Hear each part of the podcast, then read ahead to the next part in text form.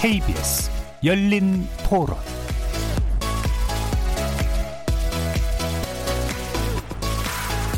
안녕하십니까. KBS 열린 토론 정준입니다. 저 같은 경우는 고향에 그 어르신이 계시는데 경로당하고 다 폐쇄가 돼가지고 마을 어르신들도 왕래가 없는 상태입니다. 특히 그 대구 지역 같은 경우는 병상 문제도 있고 체감하고 있죠. 지금 뭐 주말에도 일단 사람들이 거의 없고 일대는 경로를 차단해서 최대한 빨리 확진자를 좀 줄여가는 게 좋지 않을까 생각하고요. 지금 병원도 응압병동도 지금 자리가 없어서 많이들 치료도 못 받고 있는 걸로 알고 있는데 이런 사태가 계속 지속 계속되면 분명히 사망자도 많이 나올 것 같고 또 특정 지역만 또 차단 봉쇄한다고 하면 좀 너무한다 생각은 하고요. 좀 빨리 대처를 했어요. 대처가 늦었다고 보고 우선 자기가 감염이 됐다 싶으면 자발적으로 빨리 신고하는 게 제일 빠른 대처가 아니겠나. 회사에서 마스크 구비하려고 사러 다녔는데 마스크를 구하는 게 정말 어렵고 손소독제도 구하는 게 정말 어려운 거 보고 그런 게 싱글감이 나는 것 같아요. 심각으로 올라 올라감으로 인해서 지침을 따라야 한다 뭐 이런 것들이 있잖아요. 어떤 좀 규제 같은 것들이 많아졌다고 개인적으로 좀 느끼고요. 빨리 잘 정리가 돼서 경제 생활이건 그런 것들도 평상시처럼 잘 됐으면 좋겠다라고 생각을 하고 있습니다. 코로나19의 확진자 수가 지난 며칠간 급격히 증가했습니다. 오늘 오후 6시 30분을 기준으로 하루 동안 144명이 추가되면서 지금까지 총 977명이 확진 판정을 받았는데요. 코로나19 전체 확진자 중 80% 이상이 대구 경북 지역에서 발생하면서 정부는 전국 대유행으로의 발전 가능성을 차단하기 위해 대구 지역 방역에 총력을 다하는 모습입니다. 오늘 KBS 열린 토론에서는 코로나 위기 대응 상향, 조기 안정화 방안 있나라는 주제로 세 분의 전문가들과 함께 코로나19 피해 최소화를 위한 깊이 있는 토론의 시간 마련했습니다. KBS 열린 토론은 여러분들이 주인공입니다. 문자로 참여하실 분은 9730 누르시고 의견 남겨주십시오. 단문은 50원, 장문은 100원에 정보 이용료가 붙습니다. KBS 모바일 콩, 트위터 계정 KBS 오픈, 그리고 유튜브를 통해서도 무료로 참여하실 수 있습니다. 날카로운 의견과 뜨거운 참여 기다리겠습니다. KBS 열린 토론 지금부터 출발하겠습니다. 살아 있습니다. 토론이 살아 있습니다. 살아있는 토론, KBS 열린 토론. 토론은 라디오가 진짜입니다. 진짜 토론, KBS 열린 토론. 오늘 함께 하실 분들 소개하겠습니다. 대한, 대한병원협회 비상대응 실무단장을 맡고 계신 이왕준 명지병원 이사장 나오셨습니다. 네, 안녕하세요. 자, 그리고 한림대학교 강남성심병원 감염내과 이재갑 교수 나오셨습니다. 네, 안녕하세요. 팩트체크 미디어 뉴스톱의 강양구 과학 전문 기자 나오셨습니다. 네, 안녕하십니까. 강양구입니다. 자, 이렇게 세 분과 함께, 어, 지금 코로나19의 확, 어, 확산세에 관련된 이야기들, 그 다음에 대응 방향들 좀 짚어보려고 하는데요. 먼저 강양구 기자께, 어, 지금까지 상황 좀 요약 좀 부탁드릴까요?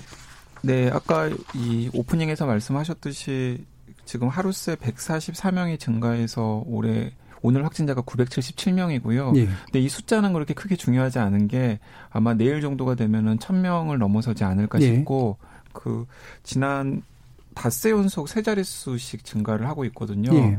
근데 어느 정도 예상된 결과였던 게 그만큼 많은 숫자를 지금 검사를 하고 있고 또 검사가 예정되어 있습니다. 그렇기 때문에 그 검사를 돌리면은 당연히 그 안에서 감염자가 나올 가능성이 굉장히 크기 때문에 앞으로도 이렇게 하루에 뭐 100명 혹은 100명 이상씩 확진자 숫자가 늘어나는 일은 며칠 동안은 계속될 가능성이 굉장히 크고요. 예. 네, 어쨌든지 간에 그 만약에 지금 검사를 하고 있는 대구 경북에 있는 분들이 전부라면은 이제 그런 분들을 확진자로 추려내 가지고 그분이 이제 좀씩 조금씩 주춤이 된다라고 하면은 최소한 대구 경북에서 상황은 조금 조금씩 통제되어 가고 있다라고 하는 신호로도 받아들일 수 있기 때문에 앞으로 이제 며칠 동안이 굉장히 중요할 것 같다는 생각이 듭니다. 예. 뭐 뒤에서 이제 그 배증 경향에 대해서도 좀 살펴보긴 하겠습니다만 이제 세 자릿수가 이제 며칠째 계속되고 있다고 말씀 주셨는데 그 앞에 그 기존 확진자 플러스 얼마가 더 더해지는가라는 세도 되게 중요하잖아요. 네, 그렇습니다. 예. 지금의 증가세는 증가는 많이 되고 있으나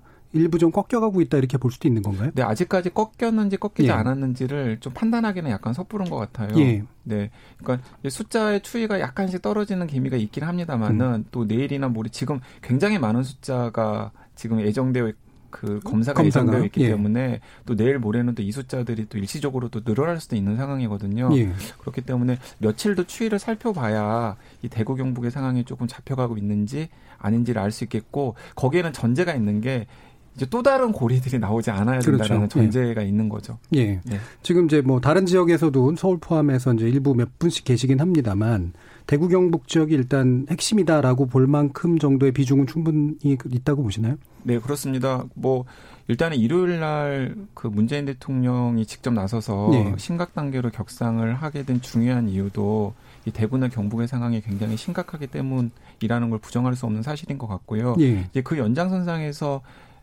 토론 바로 직전에 오늘 대통령께서 직접 대구로 내려가셔서 음. 뭐그 대구에서 회의도 주재하시고 또 어, 한 달 안에 어쨌든 간에 대구의 상황을 정상화시키겠다라고 네. 하는 대국민 약속 메시지도 던지셨잖아요. 네. 이제 이런 일련의 상황들 자체가 다 이 대구 경북의 상황을 지금 막는 것이 얼마나 중요한 일인가라고 인식하고 있는 음. 뭐 정부의 인식을 보여주는 일이라고 생각합니다. 예. 지금 이제 사망자 수가 이제 11분 정도 그 되는 것으로 알려졌는데 어, 지금 이제 대구의 그 청도죠. 그 대남병원이 좀 약간 문제시 되고 있잖아요. 네, 이제 또 예. 많은 시민들이 참 불안하고 마음 철렁하게 하는 이제 일들인데 그 기존의 확진자들 사이에서는 사망자가 나오지 않았었잖아요. 예. 그리고 오히려 사망자보다는 완쾌가 되어서 이제 나가는 음. 모습들을 많이 보여줬었는데 대구 경북에서 대량 감염 사태가 생긴 다음에 사망자들이 계속 나오고 있고 그 사망자들의 대다수가 이제 말씀하신 것처럼 음. 청도 대남병원에서 나왔는데 그건 뭐 어쩔 수 없는 일인 것 같습니다. 왜냐하면은 대구 경북 에이 방역이 집중될 때 약간 이제 시간이 좀 늦었던 상황이었던 거죠. 예. 그렇기 때문에 이미 중증으로 진행된 상태에서 확진을 받으신 분들이 많고요. 첫 번째는 거기에다가 이 청도 대남병원이라는 상황 자체가 장기간 그 폐쇄 정신병동에 입원해 계신 분들이 또 많이 포함되어 계셨기 때문에 이제 그분들 같은 경우에는 뭐 나 나이도 있으시고 또 장기간의 입원 때문에 면역계도 굉장히 네. 약해져 있는 상태에서 바이러스에 감염까지 되면서 여러 가지 것들이 겹치면서 치료를 해서 호전시키기에는 굉장히 어려운 상황에서 네. 이제 의료진이 맞게 된 거죠. 네. 그렇기 때문에 사망자들도 많이 나왔고 앞으로도 청도 대남병원 발 사망자들이 몇 명씩 더 나올 가능성이 있다라고 예. 생각합니다. 그러니까 대남병원의 특수성이 아무래도 작동하고 있는 것 같은데 오늘 또 나온 보도를 보니까 어, 거기 계신 분들이 외부 접촉이 없었다 그러다가 이제 오늘 또 외부 접촉이 있었다는 걸로 해서 약간 우려도 좀 나오고 있는 것 같아요. 이재 교수님 어떻게 보세요? 일단 어떤튼 간에 이제 예. 폐쇄병동에 있는 분들 안에서 병이 유행했다는 얘기는 뭐 외부 사람이 들어가서 유행 전파를 시켰든 예. 내부 사람이 뭐 밖으로 나갔든 둘 중에 하나의 상황들이 벌어진 거거든요. 근데 제가 사실 대남병원을 일요일에 갔다 왔었는데요. 음. 근데 병원 폐쇄병동 자체가 이제 폐쇄돼 있는 상황이고 환자들이 이제 뭐 조현병이라든지 이런 정신과적 질환들을 장기간 앓았던 분들이요. 예. 그래서 본인의 이제 증상 표현을 거의 못 하시는 상황이었습니다. 그러니까 음. 본인이 열이 나거나 좀 뭐 아프거나 이런 표현을 잘 안 되다 보니까 초기 증상을 많이 놓쳤던 것 같고 이미 환자들 봤더니 거의 뭐 대개의 환자들이 이미 폐렴이 진행돼 있는 상태여서 예. 계속해서 중증으로 진행될 수밖에 없었던 그런 상황들이었거든요. 예. 그래서 대남병원 같은 경우는 아마도 지금 계속 전원이 지금 되고 있는 상황인데 음. 전원된 환자들마다 상태가 안 좋아. 들어서 조금 이제 대구 상황이 어느 정도 안정이 되면 조기에 조금 빨리 좀 치료가 좀 더 잘 될 수 있는 병원에 옮겨서 예. 좀 치료 집중 치료를 받게 해야 되지 않을까 생각이 좀 들고 있습니다. 예. 지금 열한 번째 사망자가 이제 명지병원에 계신 분으로 나왔는데 이왕준 당장님은 지난주까지만 해도 이제 완치자가 많이 나온 게 명지병원이어서 상당히 좀 이렇게 괜찮은 상황 힘드시지만 그렇다가 이제 오늘 이 상황 보시면서 어떤 생각이 드셨나요? 이분은 지금 몽골 분이시고요. 예. 그 어, 한 두 주 반 전에 그, 어, 몽골에서 이제 간이식을 받겠다고 오신 에, 분인데, 에, 간 부전, 신부전이 아주 어, 예. 심한 예. 상태여서, 그래서 이제 이분이 서울대병원에 머물다가 나왔다가 이제 다시 이제, 에, 어제 새벽에 이렇게 보건소 통해서 와가지고 이제 코로나 확진이 됐는데 이미 그 저희 병원에 왔을 때도 어, 뭐 간부전과 신부전이 이제 그 한국에 왔을 때만 해도 어 간이식을 받을 정도로 지금 심각한 상태였는데 그 뒤로 예. 한두 주 정도가 사실 이제 방치되어 있는 상황이었기 때문에 수술이 불가한 상태였고 예. 그러다 보니까 이제 거의 이제 터미널 스테이지 그 음. 상황이었습니다. 그래서 제가 와서 바로 뭐이 어, CRRT라고 그래서 이제 그 연속 그 인공 신장 투석을 계속 예, 예. 하는 피를 돌려서 이제 이거 신장 투석을 하는 거를 시행하고 또 기관 삽관을 하고 뭐 이제 CPR도 두 번이나 하고 했지만 이제 도저히 이제 뭐 어, 회복이 되기는 굉장히 어려운 상황이고요. 결국은 이제 뭐 이분은 어찌 보면은 이런 이제 매우 그 말기적인 상황에 에, 코로나 바이러스가 이제 감염이 된 예. 상황이라고 볼 수 있고요.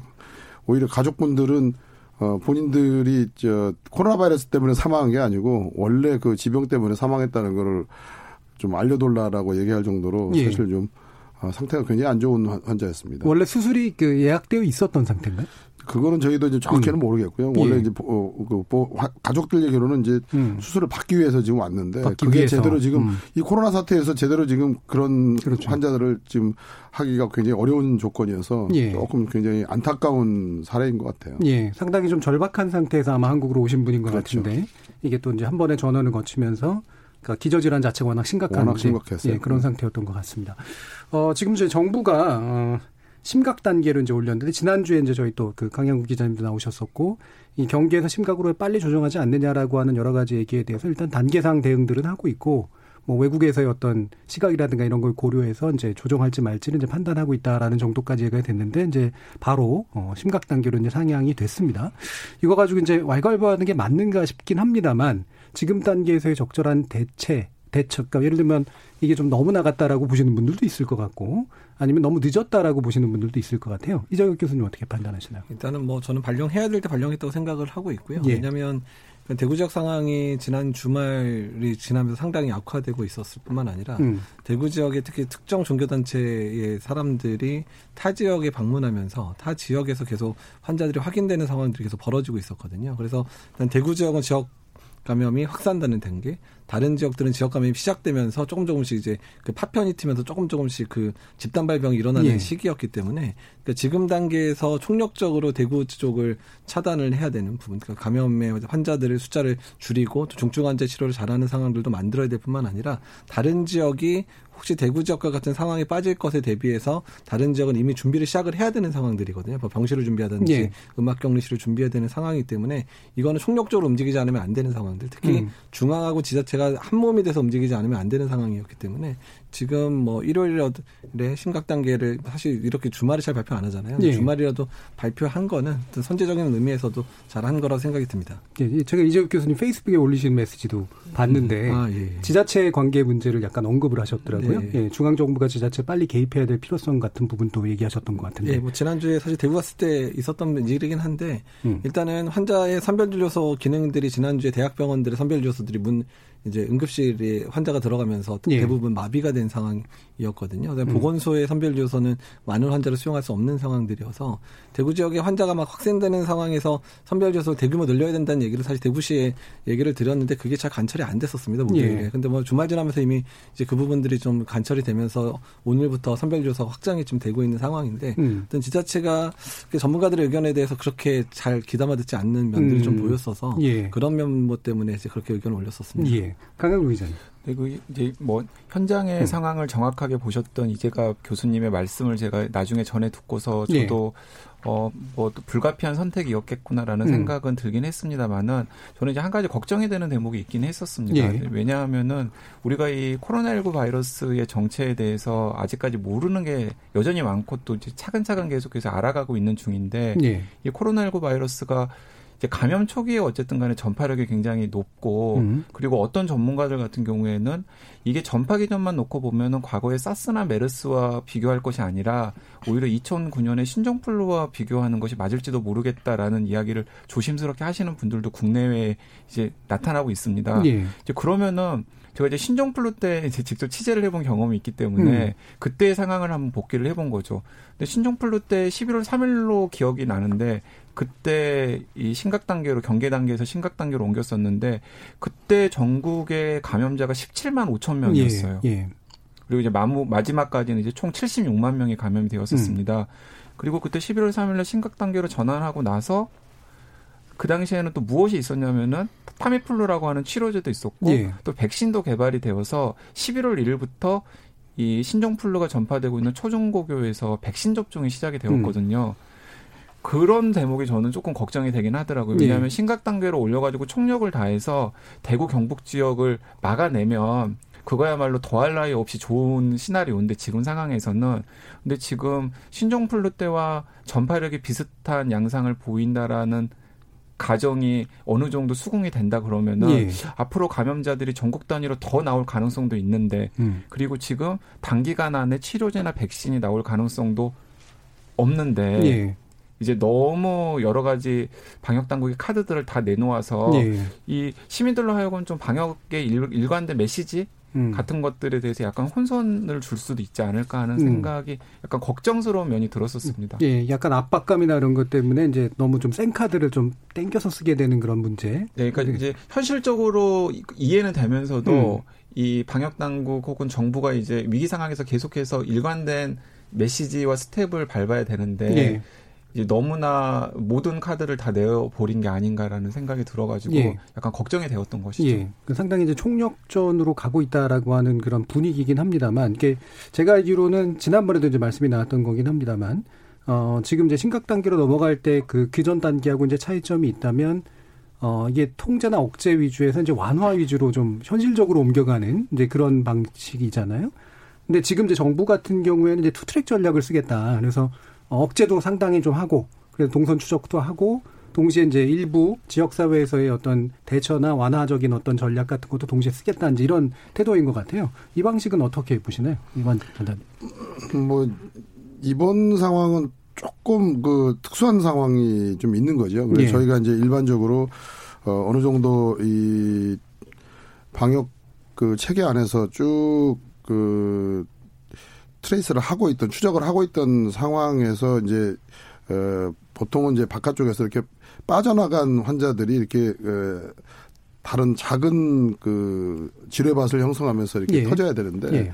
사실 저희가 한 달 정도를 이렇게 집중해서 쭉 해왔던 그 방역 체계의 바깥쪽에서 예. 오히려 지금 그 초기에 1단계에서 봤던 그 방역 체계를 압도하는 새로운 그 화산이 두 개가 동시에 이제 터진 거란 말이에요. 네. 그러다 보니까 이제 이 화산이 그 앞에 있던 그 trace 구조하고 어, 전혀 연관성이 없이 이제 하나의 그 새로운 사이클을 그리면서 지금 덮치는 그 네. 앞에 있던 거가 이렇게 아 저기가 지금 파도가 밀려온다 이러고 지금 준비를 하고 있는데 완전히 다른 방향에서 지금 쓰나미가 이제 역으로 지금 치고 들어온 상황이 돼서 사실 이제 이 과정이 에 전체적으로 많은 좀 혼란을 가져오게 된 결정적인 계기가 된 것 같아요. 예, 두 개의 화산이라고 표현하신 거는 이제 31번 그러니까 그 앞에 단계가 잘 안 드러난 31번째 확은자 신천지 환자. 제가 볼 때는 신천지라는 예. 어떤 특정 종교 집단에서의 예. 그 저거와 예. 그다음에 청도 대남병원이라는 예, 병원에서의 예. 어떤 그 두 가지가 된 거예요. 여러분 예.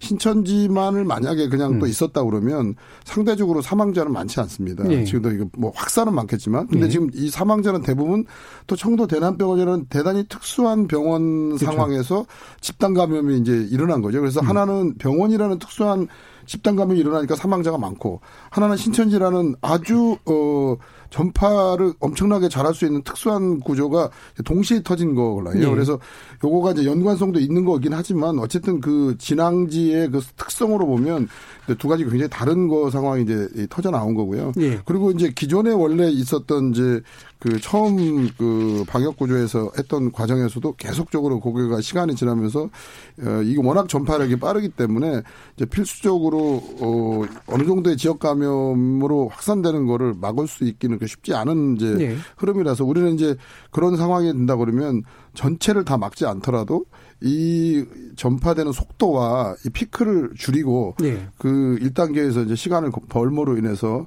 그, 그 다음에 이제 대처할 수 있는 여러 가지 무기를 갖는 과정인 건데 그 과정이 지금 어, 좀 굉장히 좀 특이한 상황으로 지금 전개되면서 예. 많은, 많은 좀 혼선이 빚어진 게 된 것 같습니다. 예. 그래서 이제 어쨌든 음. 뭐이 상황에서는 지금 어 당분간은 요 증가 곡선과 그다음에 이 지역 사회 감염으로의 좀 확산 구조를 쉽게 막기는 어렵다. 그리고 예. 이건 사실 대구 경북이 워낙 거센 거기 때문에 대구 경북 중심으로 막, 막 막는 거는 맞지만 예. 이게 절대로 대구 경북에 국한된 게 아니고 음. 이미 전국적 확산과 수도권 지역까지 포함해서 지금 확산이 지금 빠른 속도로 되고 있기 때문에 오히려 어 대구 경북을 막으면 다른 지역 감염을 막을 수 있다라는 그런 섣부른 기대가 예, 예. 오히려 문제를 또 좀 꼬이게 할 수도 있기 때문에 예. 어쨌든 이게 two track으로 지금 가면서 한편으로는 더 빠른 확산을 막기 위한 그 진앙지를 우리가 예. 계속 그 포위 공략하는 작업도 필요하겠지만 한편으로는 이게 계속 퍼져나가는 이 지역 감염의 기본 흐름들에 대한 어 우리가 이 완화 전략을 예, 예. 계속 더 확실하게 예.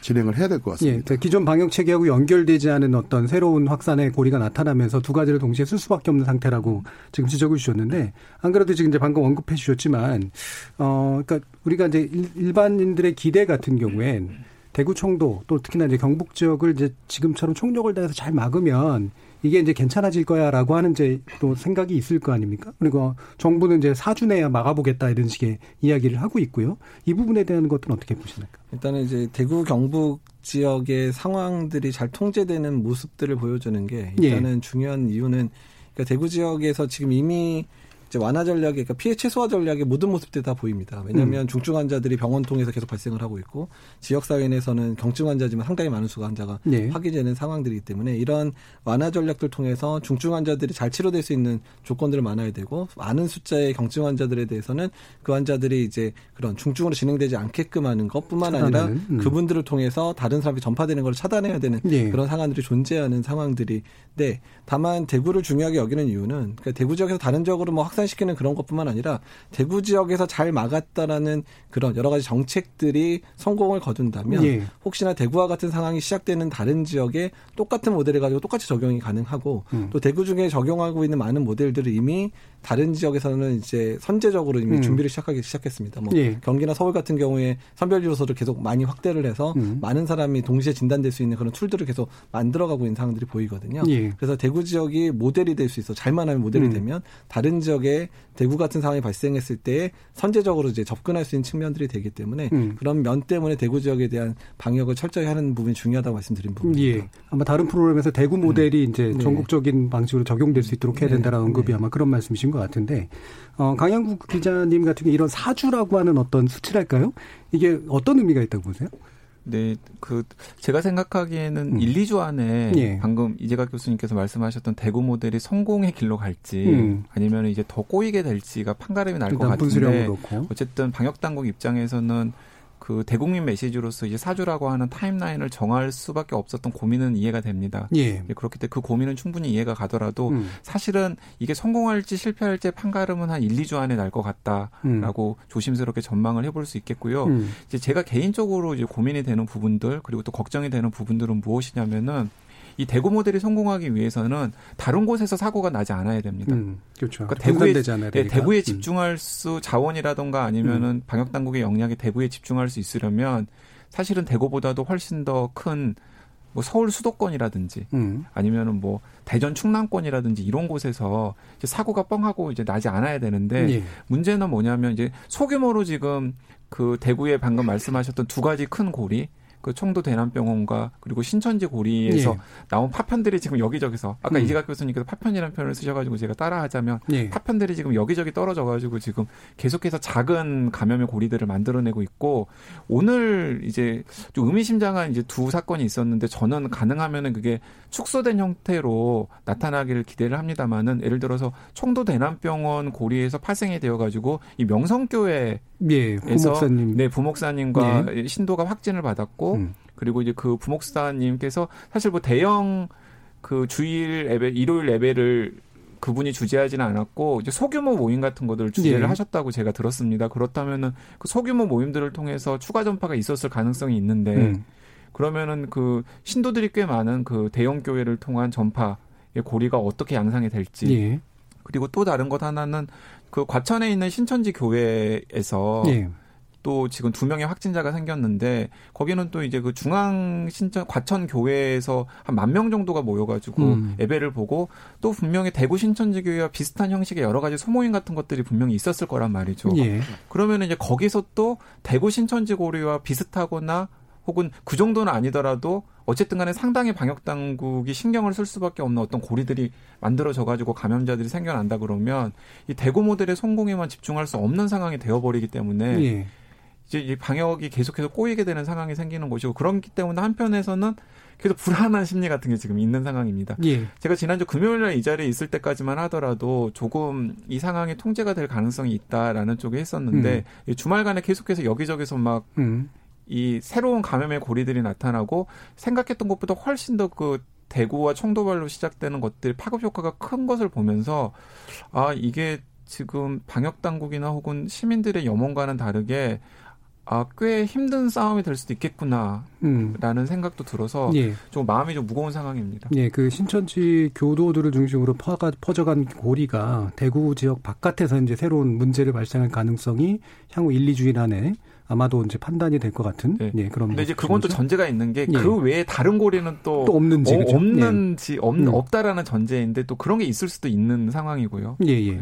그 뭐 관련해서 이제 지금 대통령과 이제 정부가 대구 시민에 대한 이제 감기 증상에 연관해서 2주간 이제 전수 검사를 하겠다라고 얘기를 하는데 이게 지금 감당 가능한 이제 숫자인지는 어떻게 좀 알아봐야 될 것 같은데 어떻습니까, 이왕준 이사장님? 뭐 저희가 이번에 9천 명을 한 3일 만에 다 예. 어, 스크리닝을 했으니까 음. 그 일본의 그 프린세스 호 3천 명을 해야 되는데 몇 주 걸린 거에 비하면 정말 음. 어뭐 얼마나 그 좀 수고를 했는지 이제 뭐 상상이 되는데 어쨌든 우리가 지금 이게 대량 스크리닝을 할 수 있는 어느 정도 그 진단 키트라든가 지금 그 인프라가 있다는 거가 사실 지금 이 상황을 어, 막을 수 있는 거의 유일한 지금 무기라고 볼 수 있거든요. 예. 저희가 지금 이게 치료약도 없고 백신도 없는 상황에서는 지금 우리가 갖고 있는 소총은 지금 그나마 지금 이 진단 키트밖에 없는 거죠. 이거 예. 어쨌든 그리고 그 이, 이거를 좀 돌릴 수 있는 각 병원과 지금 이 어, 이런 검사소의 어떤 역량이 지금 그나마 지금 그 먼저 이 선별할 수 있는 이제 이 무기가 되는 건데. 예.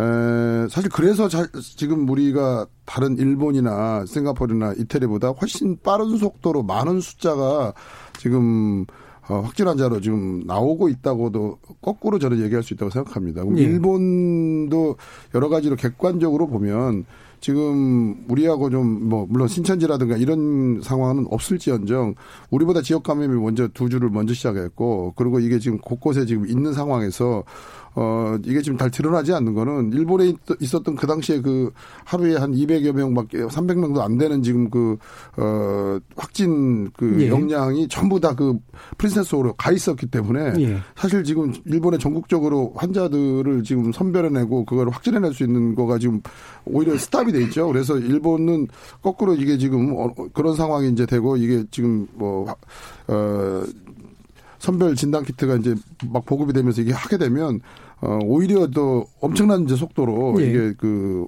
확진자가 더 이제 나올 수 있는 상황이라고 보여지고요. 예. 싱가폴도 지금 상당히 지금 심각하게 지금 빨리 이게 지금 전파가 되고 있고 그래서 예. 이게 지금 좀, 어, 전 세계적으로 이번 그 신종 코로나 바이러스는 어, 그 어느 때보다도 지금 확산 속도가 굉장히 좀 예. 빠르고, 어, 그 흐름 자체를 절대로 그 방역 체계만으로는 이제 그 감당하기 어려운 봉쇄 예. 전략만으로는 하기 어려운 상황이기 때문에 어쨌든 지금 상황에서는 이렇게 제일 이게 피크로 확산되는 상황에서는 어 한편으로는 지금 우리가 그 트레이스를 하는 것도 굉장히 중요하지만 예. 어 전체적으로 이 사회적 그 시민 의식을 가지고 사회적 거리두기를 위한 요 완화 전략을 좀 초반에 효율적으로 잘 어, 하는 게 굉장히 중요하다고 생각합니다. 예, 방금 말씀 주신 그 완화 전략을 지역 사회에서 시민 사회 협력과 함께 좀 초반에 해야 된다라고 하는 건 구체적으로 어떤 의미로 받아들이면 될까요? 이제 그러니까 일단 지금 이제 두 가지 방법들을 찾아내야 예. 되는데 일단은 확진자가 확진되지 않은 상태에서 지역 사회에 있는 것 자체가 계속해서 확산을 만들잖아요. 예. 그러니까 확진자를 빨리 찾아내서 그러니까 진단 코로나 19 감염자를 빨리 찾아내서 그분들이 어떤 경로든 격리가 되게 음. 해야 음. 그분들의 환자가 확산되는 걸 막을 수 있기 때문에 그래서 대구시 대구하고 경북 안에서 많은 분들이 진단을 받을 수 있는 그런 체계 안에 들어올 수 있게 하는 게 상당히 중요하고 예. 그런 가정 중에 환자가 많이 당연히 많이 생길 수밖에 없거든요. 음. 그 환자들을 경중을 잘 가려야 됩니다. 그러니까 중증 환자들 같은 경우에는 중증 치료 가능한 병원으로 입원시키고 예. 아주 가벼운 환자 같은 경우는 정말 뭐 병실이 부족하다 그러면 정말 무슨 공무원 시설이나 이런데 의료진을 파견해서 그냥 돌보면서 있던 있는 한이 있더라도 빨리 격리가 될 수 있는 조건들을 만들어 줘야 그래야지 중증 환자의 사망률을 줄일 수 있는 부분들이 되거든요. 그러니까 예. 완화의 전략은 두, 양, 양 트랙입니다. 빨리 음. 진단하고 음. 빨리 격리하는데 격리된 환자의 중증도를 잘 가려서 그 중환자들이 제대로 치료받을 수 있는 환경을 만들어주는 그두 음. 가지가 제일 잘 선행돼야 되고 현재 그렇게 진행을 하고 있습니다. 예. 저는 이제 이 과정에서도 굉장히 이제 저는 관건이 되는 지역이 서울 수도권 지역이라고 봅니다. 예. 뭐 인구도 많지만 지금 이미 지금 서울 수도권 지역들의 이 부분적인 지역 감염에 이제 시발들이 있었고 그 뒤로 지금 이 부분들이 지금 잘 눈에 보이지 않지만 지금 어, 여러 곳에서 지금 이제 이 부분들이 나타나고 있거든요. 오히려 지금 그 신천지 관련된 부분이나 뭐 대구 관련된 부분들이 추적되는 거는 오히려 지금 추적되고 있지만 그거에서 또 아닌 상황에서 이제 원인이 모르게 이제 여러 군데서 지금 이제 터져 나오고 있어요. 그래서 예. 최근에 이제 지금 뭐 어.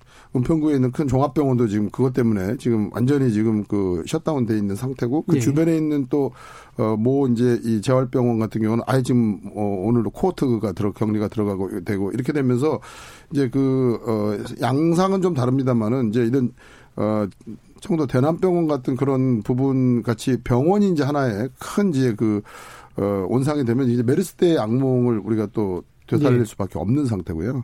그 다음에 또 이제 이런 과정이 이제 또 다시 아까 말씀드렸지만 다른 교회라든가 어, 학교라든가 군대라든가 이렇게 지금 집단적으로 모인 어떤 고리들을 통해서 이제 사회적 감염이 되는 대목은 막아야 되는 거죠. 그래서 어쨌든 그럼에도 불구하고 지금 우리가 할 수 있는 지금 제일 지금 좋은 방법은 어, 어떻게 하면 좀 그 대량으로 빠른 시일 내에 이 의심되거나 조금이라도 이제 예. 증상이 있거나 뭔가에 저거 되는 부분들을 빨리 좀 걸러내서 이분들이 지금 자가격리가 되거나 아니면 지금 경기도 같으면 지금 저 일곱 개 의료원을 지금 전부 저 어, 이번 월 예. 주말까지 비워서 일단 일차적으로 어, 집에서 자가격리가 힘드신 분들은 이제 따로 이제 지금 어떤 그 입소를 하는 그 격리 전략을 또 한 번 병행하려고 하는데 예, 예. 그런 것들이 같이 지금 되는 과정들이 아마 이번 주 다음 주에 음. 신속하게 이루어져야 될 거라고 보여집니다. 예, 일단 수도권 이미 이제 한 40명 정도가 각 지역에서 지금 확인이 되고 있는 상태이기 때문에 뭐 수도권 뭐 박원순 시장도 강조했지만 어, 수도권이 제일 중요하다라는 얘기를 했던 것도 좀 있었고요. 또 다른 부분에서 지금 보니까 아까 이제 서울의 명성교 얘기도 나왔습니다만 경북 안동과 부산의 이제 온천교회 관련해서 또 약간의 우려가 나오고 있고 그다음에 또 이제 지금 신천지 교회와의 공방이 또 계속되고 있잖아요. 요 부분에 대해서 강윤 기자님 좀 의견 좀 주시죠. 네, 그, 그러니까 누구나 다 예상할 수는 음. 있었지만은 사실은 미처 생각을 하지 못했던 감염의 고리들이었던 네. 거죠.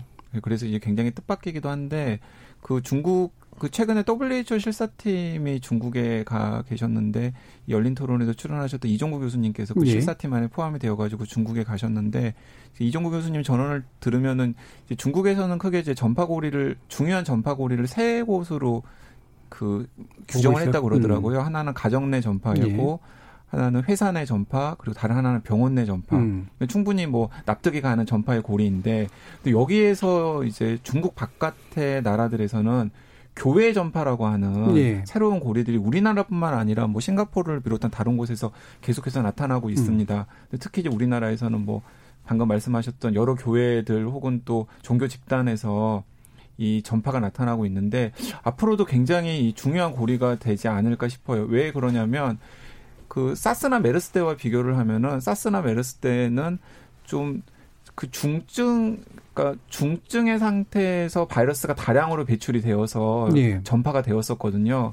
그렇기 때문에 몸이 좀 편찮으신 분들 같은 경우에는 아 이거 몸이 좀 안 좋기 때문에 내가 교회 에베나 혹은 그 소규모 종교 집회 같은데 참석을 안, 하, 안 했을 가능성이 굉장히 음. 높았죠. 그런데 뭐 신종플루와 비슷하게 이번에 유행하는 코로나19 같은 경우에는 증상이 가벼운 상태에서 뭐 지금까지 연구에 따르면은 상기도에 바이러스가 많이 모여 있고 그것들이 증상이 가벼운 상태에서도 굉장히 많은 분들에게 전파가 된다라는 사실이 네. 지금 확인이 되고 있기 때문에 그분들이 어 이거 그냥 감기 기운인가 보다라고 생각하는 상태에서 뭐 평소에 하시던 대로 교회 음. 예배 같은 데를 참석을 하시고 또 교회에는 상대적으로 규모에 따라서 다르긴 합니다만 어쨌든지 간에 그 폐쇄되고 밀집된 교회 특유의 환경도 있을 뿐만 아니라 거기에 더해서 이제 바이러스에 취약한 고령 네. 인구들이 또 교회에 또 많지 않습니까? 그런 여러 가지 것들이 겹쳐가지고 이 코로나19 바이러스가 교회에서 굉장히 전파되기 용이한 조건으로 음. 마련이 되는 것 같고 지금까지 나온 사례 외에도 크고 작은 다른 고리들이 또 우리나라 지역사회 곳곳에 있을 가능성도 배제하지는 말아야 되겠다라는 생각이 드는 예. 것도 그 때문입니다. 지금 신천지 교회가 이제 명단을 제공하겠다라고는 얘기했는데 어, 지금 경기도 같은 경우에는 이제 압수에 들어가기도 했고요. 이 명단 확보가 실질적으로 상당히 중요한 문제라고 보시긴 하죠. 네, 왜냐하면 지금 전체 발생자의 네. 거의 60%인가요? 60%가 네. 지금 거기 다 신천지와 연관된 환자들이기 때문에 네. 명단 확보가 중요하긴 한데, 근데 경기도가 오늘 이제 그 뭐 압수수색 비슷하게 그러니까 네. 감염병 관리 및 예방에 관련된 법률에 따라서 이제 압수수색 좀 했던 주된 이유가 뭐냐면 경기도에서 발병한 환자 중에서 신천지가 제공하지 않은 사람의 이미 확진이 됐었거든요. 예. 신천지 신도. 그러니까 예. 실제로 지금 이미 음. 전달받은 9천여 명의 그 명단 중에서 빠지, 빠진 예. 사람이 있을 거라는 거를 지금 보여주는 사례들이 발견되고 있기 때문에 예. 그래서 그 명단들을 확보해서 더 확실하게 이제 그것들을 추적하는 것도 중요한데 음. 이게 신도수가 전국에 한 20만 명이 넘는 집단으로 예. 알려져 있거든요.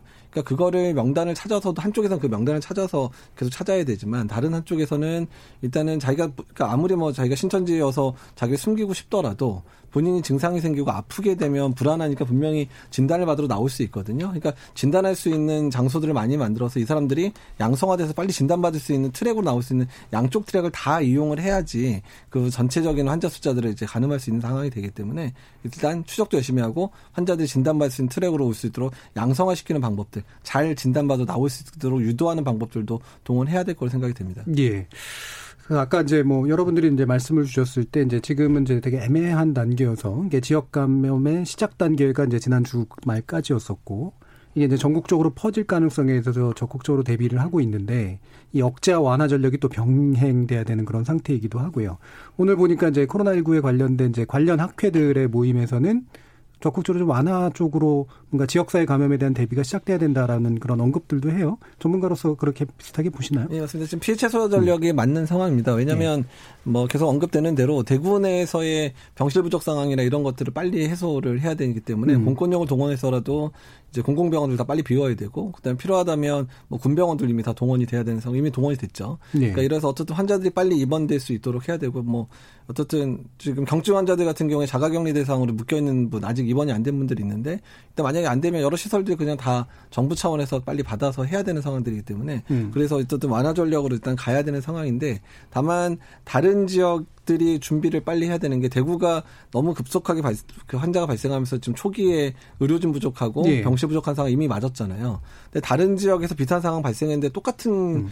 그런 그런 실수를 하면 안 되거든요. 그러니까 음. 다른 지역 같은 게 이미 빨리 해야 돼서 그러니까 이미 서울도 그렇고 경기도도 그렇고 이미 공공병원들 다 빼가지고 병실 수를 확보를 하기 시작을 했거든요. 그러니까 일단은 해야 되는데 저희 걱정하는 거는 서울이랑 경기도는 메르스 때부터 경험이 많아서 그러니까 그런 부분에 대해서 어느 정도 선제적으로 예. 할수 있는 능력이 되는데 다른 지역들 뭐 전남이라든지 뭐 이런 음. 뭐 제주도라든지 이런 지역은 특히 제주도 같은 경우는 아주 이제 좁은 공간 안에 병원이 많지 않은 그런 상황들이 있을 수 있어서 예. 어쨌든 전반적인 상황이 안 좋은 그런 데도 어쨌든 그 내부적으로 어떤 그런 전문가들도 모이고 그다음에 그쪽에 감염병을 담당하는 그런 부서들이 빨리 모여서 내부의 전략들을 빨리 만들어서 일단은 사전 준비를 해야 되거든요. 어쩌 예. 1, 2주 있다가 대구 같은 상황이 어디서 벌어질지 모르니까 예. 그래서 그런 준비를 출저히 해야 된다. 완화에 대한 피해 최소화의 전략들을 모든 지역에서 지금 음. 음. 준비를 해야 된다는 것이 상당히 중요합니다. 예. 그 부분은 이제 2부에서 좀 더 구체적으로 이제 여러분들 의견 좀 들어보도록 하고요. 어, 몇 가지 이제 견해를 여쭐 게 좀 남은 게, 어, 일단 이제 해외에서 얘기되고 있는 거긴 합니다만, 아, 이게 이제 계절성 독감이나 감기처럼 장기화될 수 있다. 그 다음에 어, 날이 따뜻해진다고 이제 문제가 해결될 것 같지 않다. 뭐 이런 식의 견해들이 좀 나오고 있는 상태이긴 하거든요. 이왕준 이사님도 어떻게 보고 계실까요? 그, 이게 뭐, 어, 날이 좀 따뜻해지고 저 봄이 오면 좋아질 거라는 낙관은 사 굉장히 근거가 없습니다. 네. 왜냐하면 네. 저희가 신종플루가 이제 아 5월 달에 시작해서 제일 이제 유행을 이제 지역 감염이 본격화된 건 8월 말이었고요. 그다음에 오히려 이제 10월, 11월 달에 피크를 이뤄서 예. 이제 오히려 겨울철에 이제 잠잠해졌던 상황이었고 음. 메르스도 사실상 이제 5월 달에 예, 시작을 해 가지고 8월에 가장 이제 피크를 이뤘던 상황이고 그래서 어, 또, 심지어 지금 우리가 태국이나 지금 싱가포르 같은 그런 아주 아열대 지방에서조차도 뭐 이게, 어, 되고 있는 건데, 예. 어, 이런 신종 감염병 자체가 그런 시즈널한 거를 초기에 에, 그 타고 있지 않기 때문에 음. 에, 그런 기대는 좀 굉장히 에, 약간 좀 근거 없는 그 낙관일 수 있다고 생각이 됩니다. 그래서 예. 그건 좀 아닌 것 같고요. 그다음에 어, 어쨌든 이제 이 그나마 지금 음요 그 우리 신종 코로나 바이러스가 어 상대적으로 이제 전체적으로 보면 치사율이나 중증도가 예. 대부분의 환자에게는 높지 않고 이제 일부 환자한테 지금 높은데 에 그런 거로 보면 이제 이게 그 상당히 이제 이게 어 일정한 기간을 그 지나더라도 또 이제 잠복해 있다가 또 다음에 또 나타나고 또 나타나고 할 가능성이 있죠. 왜냐하면 네. 지금도 네.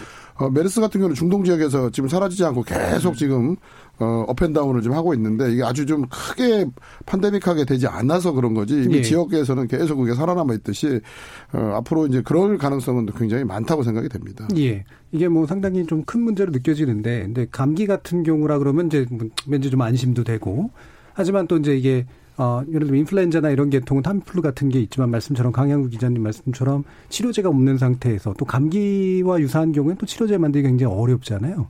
이걸 어떻게 좀 보시나요, 강양구 기자님? 음, 만약에 코로나19 바이러스가 방금 그 이 사장님께서 음. 말씀하신 것처럼 일종의 풍토병처럼 음. 그냥 뭐 이렇게 한때 유행하다가 좀 소강 상태가 되었다가 다시 유행하다가 네. 그러면은 마치 2009년에 유행했던 신종 인플루엔자 그 H1N1 인플루엔자 바이러스가 지금 계절 독감의 예, 예. 중요한 바이러스 전파원이 되었잖아요. 사실 그래서 계절마다 이제 찾아오는 계절 독감으로 이제 그냥 사실은 토착화가 되어 버린 것인데 그런 거랑 비슷한 방식이라면은 예를 들어서 이 코로나 19와 관련된 백신이나 혹은 치료약 같은 경우는 뭐 충분히 개발이 될 수 있을 가능성이 예. 있다라고 생각합니다.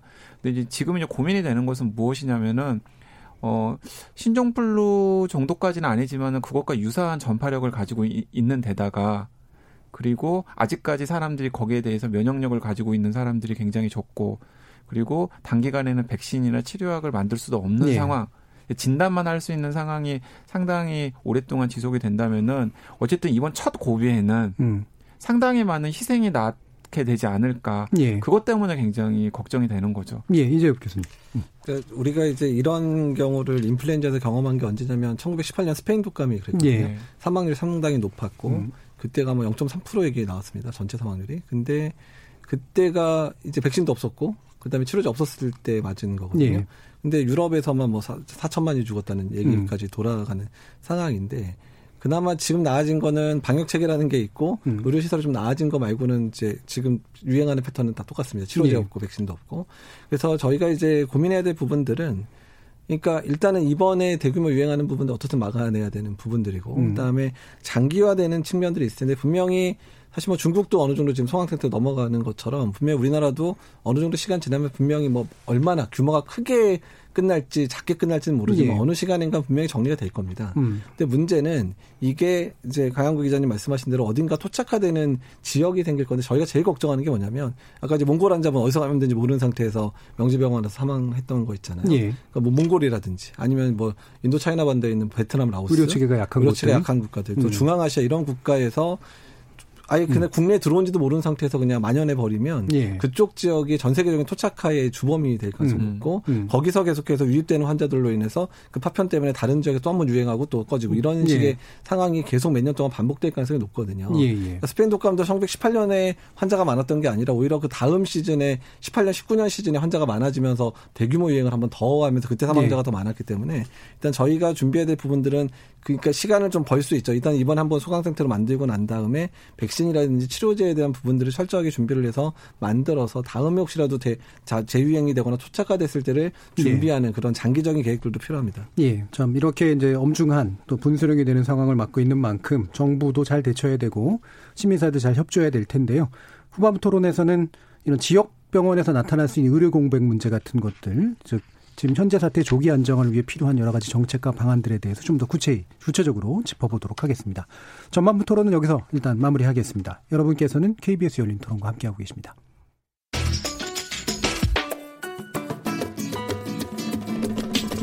묻는다, 듣는다, 통한다. KBS 열린 토론. 듣고 계신 청취자 여러분 감사드립니다. 들으면서 답답한 부분은 없으신가요? 궁금한 점은요? 그렇다면 함께 토론에 참여하시죠. 유료 문자 9730을 이용하시면 됩니다. 단문은 50원, 장문은 100원의 정보 이용료가 있습니다.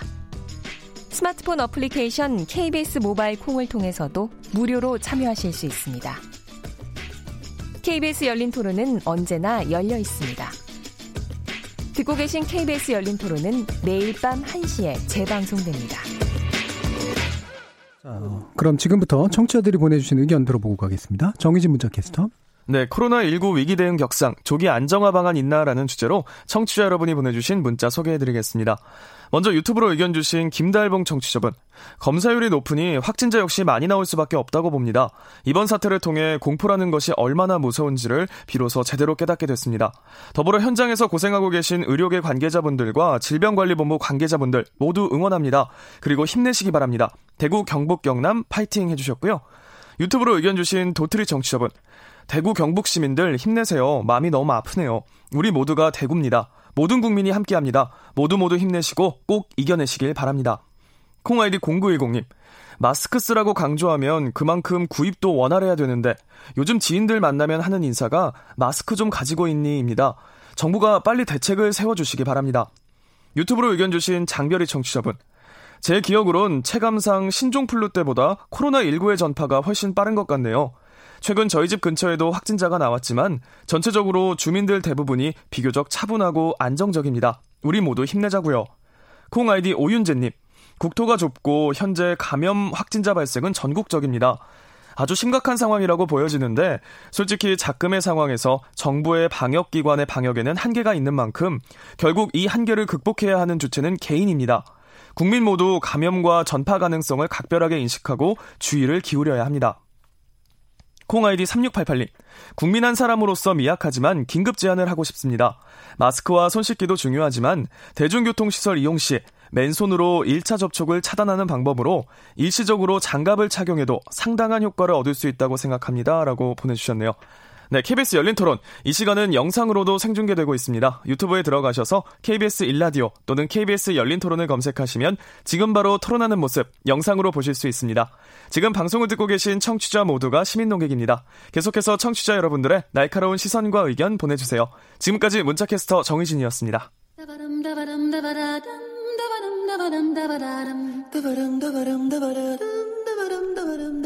여러분은 지금 청취자와 함께 만들어가는 고품격 시사방송 KBS 열린 토론을 듣고 계십니다.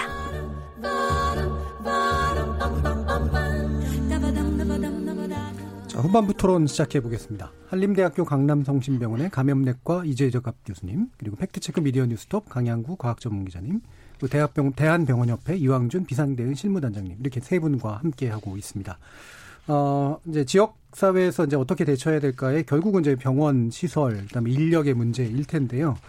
어, 또 현장에서 또 많이 또 보셨을 테니까 이왕준 단장님이 보시기에 지금 이제 병상 확보 문제, 그 음압 병상에 관련된 문제 이런 식의 이제 그 여러 가지 역량들이 있지 않습니까? 어느 정도 지금 수준이라고 보세요? 어, 지금 뭐 국가지정 격리병상이라는 그 타이틀로 돼 있는 이제 그 음압 격리병상은 한 200여 병상이 되고요. 예. 그다음에 이제 저희가 지난번 이제 감염병 관리 감염 그 관리법이 이제 바뀌면서 이제 300병상 이상에 있는 모든 종합병원들은 어, 최소 이제 음압병실을 하나 이상씩 다 주게 돼 있어서 그 부분들을 다 합치면은 한 1000병상 정도가 됩니다. 그래서 음. 이제 병상으로는 그렇게 되는데 에 이제 이 1000병상이 그야말로 이제 하나의 치료 병상의 개념으로 예. 되는 거하고 이게 일종의 격리나 어찌 보면 이제 이 수용의 관점으로 보는 거하고는 음. 완전히 다른 거걸라요. 예. 근데 이제 지금 어 초기 단계에서는 일단 이게 음악 격리 자체가 그냥 격리를 병원에서 한다 이렇게 됐, 기 때문에 이미 그러면 경증 환자도 일단 지금 다 무조건 예. 들어오니까 어, 처음부터 이제 이게 바로 이제 차오르게 되죠. 그래서 어, 벌써 이제 대구 경북에서 수용이 안 되니까 지금 이 환자들이 일부 지금 수도권으로도 지금 오고 전국으로 지금 환자들을 지금 이송을 하는 상황입니다. 근데 예. 사실 이거는 그렇게 좋은 지금 모습은 아닌 거죠. 음. 왜냐하면 어, 언제 일단 유사시에 지금 그 뭐 경기 지역에서 환자가 지금 발생했을 예. 때는 그 경기 지역에서 있는 그 어, 여유 병상으로 바로 그 환자들을 수용해서 지금 어, 치료를 해야 되는데 이게 지금 어, 이쪽에 밀려오게 되면 도미노 현상으로 지금 계속 부족 현상들이 예. 되게 되면 전체 이제 진료 시스템이 마비되게 되는 거가 이제 문제이기 때문에 빨리 이제 이 부분들을 그래도 지역 단위로 어, 자기 거점 병원 또는 치료 병원과 또 그 다음 단계에서 이거를 걸러줄 수 있는 좀 이, 어, 두 번째 단계 secondary care의 어떤 그 할 수 있는 지역 에 있는 병원들 그다음에 이제 그거보다 아래 단계에서 이제 환자들을 걸러줄 수 있는 어, 이런 그 주로 이제 외래 중심이나 이 그, 이 검진을 통해서 예. 그 선별 검사를 수행할 수 있는 병원들 이런 식의 이제 역할 분담이 지금 빨리 좀 돼야 되는데 예. 아직은 이제 이런 그 어, 코로나 환자에 대한 일종의 의료 전달 체계 그 예. 안에서의 역할 분담을 지금 하는 거가 어, 지금 완전히 정비가 되지 못하고 있고 그래서 사실 일선에서는 굉장히 많은 좀 혼란이 좀 있는 상황입니다. 예. 그런데 사실은 그런 입원 치료 문제는 제가 볼 때는 좀 시간이 가면 어 저는 이번 주 안에 이제 어느 정도는 이제 가닥을 지금 잡고 있고 예. 어 정부에서도 지금 안심병원 지정을 하고 그다음에 역할 분담에 대한 그 어, 나름의 시스템을 좀 갖추고 있기 때문에 그거는 좀 좋아질 거라고 생각이 되는데 에, 문제는 지금 어, 이 시즌 자체가 전부 다 웬만한 지금 환자 호흡기 환자들은 다 어, 열이 나고 어, 예. 이 감기 증상과 이 코로나 증상이 전혀 감별이 안 되는 걸로. 그러니까 지금 응급실로 오는 환자의 40%가 다 호흡기 질환과 열을 갖고 있는 환자입니다. 예. 근데 그 환자를 전부 다 코로나 환자라고 의심해야 되는 상황인 거고요. 그다음에 지금 병원에 입원해 있는 환자들 중에서도 당연히 열이 나거나 이런 증상이 부분적으로 같이 병발되게 되면 이 환자가 정말 코로나에 대해서 저거 한 거지. 정형외과 환자인데도 불구하고 열이 나면은 이 환자가 지금 코로나가 같이 병발된 건지 다른 예, 예. 이유인지를 모르다 보니까 단지 옛날식으로 환자 처리 치료를 할 수 없는 상황이 되죠. 그러다 보니까 전부 이제 이게 잼이 걸려가지고 굉장히 좀 많은 이제 예. 애로사항이 지금 이렇게 많이 얽혀 있는 상황을 되고 있는 거죠. 예, 가르마를 이른바 타줘야 되잖아요. 네네. 어떤 방식의 어떤 그 정리가 좀 필요할까요, 이제 교수님? 그러니까 이제 환자를 분산 수용할 수 있는 부분들을 음. 많이 만들어야 되거든요. 음. 일단은 중증 환자를 받아야 되는 병원들은 아예 상급 종합병원 같은 데를 아예 지정을 해서 예. 거기 아예 중환자실은 그냥 아예 그냥 전체를 그냥 뭐 이런 중증 환자를 받을 수 있는 공간으로 만들어서 거기에는 예. 확진된 중증 환자만 다 보내면 상급 예. 종합병원들은 그런 의료 시설도 괜찮고 의료진들도 여러 능력 있는 분들이 있으니까 그렇게 해결하는 방식으로 중증 환자는 해결을 해야 되고 예. 그다음에 증상이 가벼운 분들은 일단은 뭐 정말 너무 많아 숫자가 안 된다면 진짜 아주 정말 최악의 상황에서는 집에 자가격리까지 고려를 해야 되는 거고 예. 시설이 있다 그러면 일단은 일반 시설이라도 그냥 음. 정말 정 안 되면 뭐 이제 공무원 시설들이라든지 아니면 진짜 학교가 개강이 늦어졌으면 학교 한 반에 한 명씩 늦는 한이 있더라도 예. 그렇게 해서 약물이나 이런 치료하고 증상이 나빠지는 사람만 빨리 중증병원으로 옮기는 이런 식의 전략도 너무 환자가 많이 발생했으면 취해야 되는 전략들일 수도 있거든요. 그러니까 예. 그런 데에 대한 것도 일단 지금은 우리가 가보지 않은 길에 가고 있습니다. 심장 프로 예. 때만 해도 치료제 갖고 이러다 보니까 중증 환자들만 좀 관리하는 수준 정도로 다 가능했었지만 지금은 중증 환자도 많이 생기고 지역사회 내에 환자 수도 늘어나는 이런 초유의 상황을 겪고 있는 상황이고 치료제가 없는 상황을 겪고 있기 때문에 이럴 때는 창의적이고 어떤 어떤 뜻은 방법을 동원할 수 있는 모든 방법들을 다 이제 만들어서 이제 대응해야 된다는 거죠. 예, 그러니까 상급병원은 이제 중증 환자를 네. 처, 처리하는 것 중심에, 그러니까 치료하는 것 중심에, 네. 그다음에 선별 진료라든가 이런 식으로 해서 진단만 주로 하는 것 하고, 네. 그다음에 자가부터 해서 중간에서 이제 이런 적정 치료를 해줄 수 있는 그런 네. 상당수의 병원들을 네. 확보하는 것. 네, 그런 거. 근데 이제 좀, 예. 어, 많은 애로사항은 상급종합병원들이나 이런 큰 병원들은 이미 지금 어, 본인들의 원래 코로나 중증 환자가 아니고 일반 중증 환자들이 지금 다 차 있는 거거든요. 예. 그러면 지금 그 코로나 환자만이 중환이 아니고요. 오히려 지금 다 무슨 심혈관 질환부터 지금 많은 환자들이 더 일반 질환으로 지금 중환을 하고 있는데 이 환자들을 어, 버리고 코로나 환자를 위해서 뭐 병상을 비운다든가 하는 상황은 불가능합니다. 예. 그렇기 때문에 결, 결론적으로 지금 모든 걸 코로나에 맞추면 코로나로 인한 사망률보다도 더 지금 중환 환자들이 다른 이유로 지금 더큰 어, 재해를 볼 수 있기 때문에 일단 기존에 있는 진료 체계를 너무 흔들면 되는 게 아니고요. 예. 기존에 예. 있는 진료 체계를 유지한 상황에서 이 코로나 진료 체계를 같이 병행적으로 어떻게 만들어갈 건가가 중요한 거죠. 그래서 예. 이제 그런 관점에서 본다면 크게 보면 이제 두 가지의 전략이 굉장히 중요한 겁니다. 다시 때 진단과 치료를 어, 일종의 역할 분담을 해야 되는 예. 거죠. 그러니까 진단의 예, 방금 언급된 거고요. 예. 아니 그게 조금 다른 겁니다. 왜냐하면 예. 진단도 지금 그 기존에 지금 이제 병원에 있는 선별 진료소라든가 이런 정도 해가거나 또는 지금 안심외래 정도 해가지고는 그 물량을 감당할 수가 없어요. 그렇게 되면 병원 자체가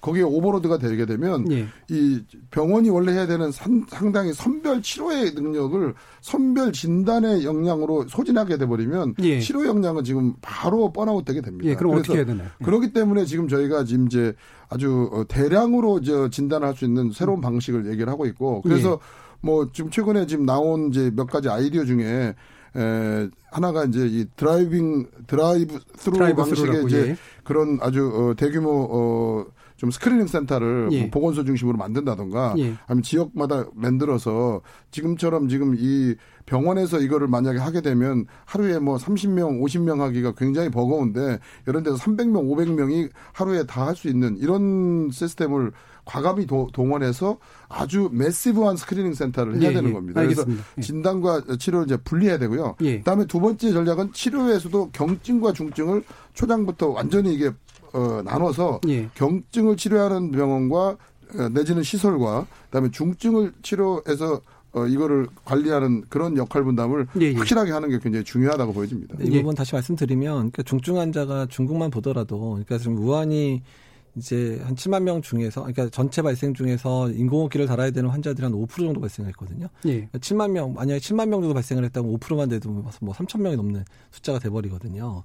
근데 지금 우리나라에서 만약에 우한가처럼 환자가 많이 발생하면 3,500명의 환자들이 중환자 입원 입원조차도 못 합니다. 그냥 예. 입원도 못 하고 사망한 사람들이 속출할 수 있는 상황들이 되거든요. 그렇기 때문에 아까 이제 이왕준 이사장님 말씀하신 대로 일반 중환자들에 대한 치료 당연히 유지를 해야 되지만 근데 그런 중증 환자를 제대로 잘 치료할 수 있는 병원들이 전국에는 상급 종합병원들 또는 대학병원밖에 없거든요. 예. 그래서 전체 일반 진료 업무도 제대로 해야 되지만 근데 대개 종합병원들이나 상급 종합병원들의 중환자실은 여러 개가 있거든요. 예. 그러니까 일반 진료를 할 수 있는 중환자실을 가들여 두고 코로나 환자만 받을 수 있는 중환자실 하나 정도씩만 더 예. 확대를 해서 중증 환자를 볼 수 있게끔 전환들을 언젠가는 해야 된다는 얘기입니다. 예. 왜냐하면 중증 환자가 많아졌을 때 그 환자 수용 못하게 되면 대부분 사망할 수밖에 없는데 예. 사망 최소화 전략에 대한 부분에 있어서 국가진영 격리병상 200병상 정도는 이미 음. 오버돼서 이미 숫자를 넘기는 상황들이 되고 있거든요. 예. 그래서 그런 부분들에 대한 준비를 철저히 해야 되고 그 부분에 있어서 특히 그런 능력이 있는 그런 상급 종합병원들이 힘들지만 다 민간 병원들이 대부분이지만 그런 병원들이 그런 역할들을 감당을 해주셔야 될 거라 생각이 듭니다. 알겠습니다. 어, 의료진 감염 문제도 지금 사실은 동시에 나오고 있잖아요. 이 부분이 사실은 뭐 고생하는 의료진에게도 문제지만 어, 실제로 이게 결국은 병원 내 감염이라든가 이런 것들을 만들 수도 있기 때문에 이 부분은 어떻게 대처해야 될까요? 네, 사실은 다 연결이 음. 되는 문제인 것 같습니다. 왜냐하면은 지금 그 저는 그 대구 모델이 성공하기 위해서는 네. 빨리 네. 해야 될 게 방금 두 분께서 말씀하셨던 것들 중에서 이 경증 환자와 중증 환자를 구분하는 것이라는 생각이 들어요. 네. 왜냐하면 지금 그 이제 경증 환자들의 확진이 많은 병원들에게 load를 주거든요. 음. 중증 환자가 아니라 예, 예. 경증 환자들의 찾아오고 그다음에 그 경증 환자들을 관리하고 그 경증 환자들 중에서 확진자들을 찾아내는 과정들이 각 병원들에 굉장히 많은 load를 주고요. 지금 예. 상황에서는 그리고 또 그런 경증 환자들이 확진이 되었을 때 그 환자들도 케어하는데 또 많은 또 의료 인력이 들어가고 있습니다. 음. 그래서 제가 생각하기에는 뭐 여기 계신 두 분을 포함해서 어떤 전문가들이 좀 방역 당국이랑 잘 협력을 해서 혹은 압박을 해서 방역 당국이 빨리 좀 결단을 내리도록 해야 될것 네. 같아요. 중증 환자와 중, 그 경증 환자들을 구분을 한 다음에 이런 정도 수준의 경증 환자들은 좀 약간 파격적인 뭐 자가격리든 네. 아니면은 그뭐 지방자치단체에서 관리할 수 있는 시설이든 예. 1인 1실 들어갈 수 있는 시설이든 이런 곳에서 들어가서 한 일주, 이주 정도 혹은 3주 정도 케어를 할 수 있는 최소한의 의료 인력만 거기서 남아서 예. 그들은 이렇게 기존의 이 중증 환자들을 케어하는 병원 의료 시스템에 부하가 걸리지 않도록 예. 해야 된다라는 거죠. 예. 그런 상황들이 좀 빨리 시스테믹하게 만들어졌을 때 이 경증 환자들이 여기저기 병원들 다니면서 바이러스 전파하고 그 바이러스 전파하는 사정들 때문에 뭐 국민 안심병원 같은 것들이 고민이 되고 있기는 합니다만은 예. 응급실이나 병원들이 폐쇄되어 가지고 셧다운되는 뭐 그런 상황들 같은 음. 것들도 막을 수 있다라고 생각합니다. 예. 그래서 안 그래도 이제 국민 안심병원 얘기가 계속 나오는데 아까 이제 이왕준 당자님 같은 경우에는 이 국민 안심병원을 도입하는 수준 이상의 조치가 필요하다라고 지금 보시고 계시는 거잖아요. 그러니까 지금 국민안심병원이 이제 기존의 선별진료소를 가졌던 병원들의 어떤 기능과 역량을 좀 키우고 네. 그다음에 에, 국민 그 이런 선별진료소에서 검체 처치까지 하는 그런 병원뿐만이 아니고 음. 검체 처치가 되지 않더라도 일단 호흡기 질환을 전담하는 어떤 그 외래 구조를 기존의 일반 환자들과 분리시킴으로 인해서 일단 네. 병원이 상대적으로 어 이런 일반 환자와 이 호흡기 재단으로서 코로나가 의심되는 환자들에 예. 의해서 그 병원 자체가 지금 어, 오염이 될 수 있는 그 가능성을 최소화하자라는 예. 차원에다 나온 이제 기본 개념입니다. 예. 그래서 뭐 이거는 이제 모든 병원들이 가능한 영역에서 전부 다 그 안심병원의 어떤 이 기본 원리를 장착해야 되는 하나의 병원이. 예, 네. 패턴이라고 보여집니다. 예. 물론 당연히 큰 병원일수록 그 기능을 이제 장착해야 된다고 보는데 예.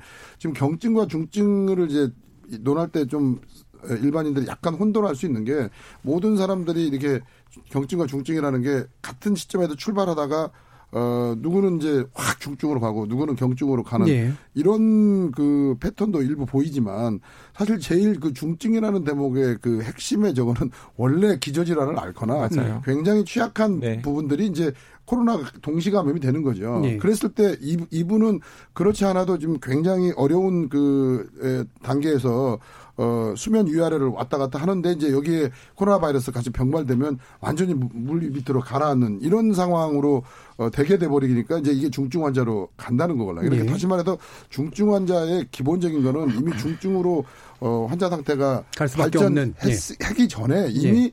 그러한 그 기저질환이라든가 고위험군의 환자 자체는 이미 중증 환자의 예비군으로 저희가 예. 보고 이제 치료를 해야 되는 거고요. 음. 상대적으로 좀 어, 나이가 젊거나 여러 가지로 그런 게 없는 분들은 어 초기에는 일단 관찰을 했다가 혹시라도 이제 폐렴이 좀 심해지거나 좀 증상이 나빠졌을 때는 그때는 이제 언제든지 병원으로 이송해서 치료할 수 있는 예. 이런 이제 투트랙 전략을 얘기를 하는 겁니다. 예, 이미 이제 중, 그러니까 증상이 중증으로 나타나는 분들과 기저질환이 있으셔서 중증으로 감시해야 되는 분들이 음. 함께 먼저 처리가 돼야 된다는 네, 말씀이시잖아요. 네. 이제 예, 그리고 그, 그 저는 이제 그렇게 경증과 예. 중증을 좀 빨리 나누는 게 의미가 있는 게그 예. 시민들의 공포를 좀 다스리는 데에도 제가 보기에는 의미가 있다라고 생각합니다. 예. 왜냐하면은 지금 코로나 19라고 하는 신종 바이러스에 대한 시민들의 두려움이 너무나 크거든요. 음. 그런데 예를 들어서 경증과 중증을 나눈 다음에 아 경증은 진짜 자가 증상 체크 정도로만 해도 사실은 관리가 되는 분들도 실제로 있을 수도 있는 거거든요. 네.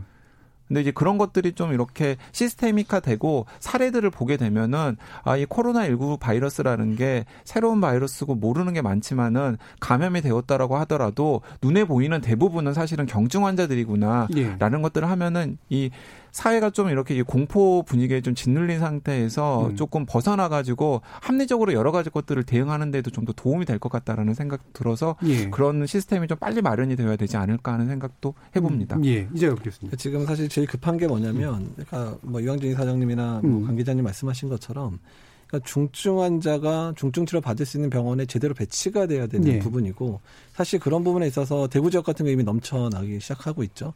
그러니까 그런 지역 간의 그런 선을 넘어설 수 있어야 되는 부분도 필요하거든요. 그러니까 사실 그런 환자를 많이 치료할 수 있는 병원들 대부분 서울 경기 지역에 몰려 있는 상황들입니다. 네. 그래서 그러니까 지금은 그런 거를 선별할 수 있는 기능을 하는 위원회나 이런 부분들이 갖춰져야 되고요.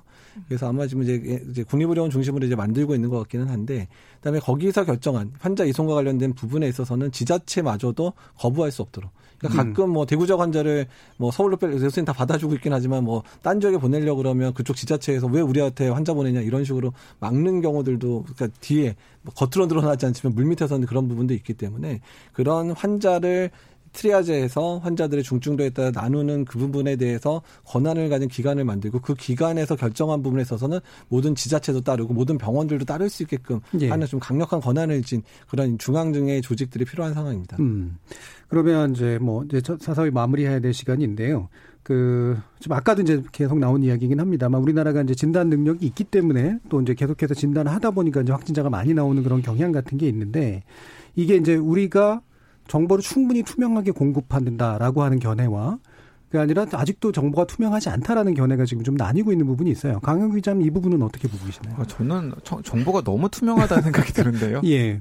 그러니까 일단 방역 당국이 가능한 한 그 역학조사 음. 관련된 모든 정보들을 투명하게 공개한다라는 방침을 처음부터 끝까지 일관되게 지키고 있고요. 예.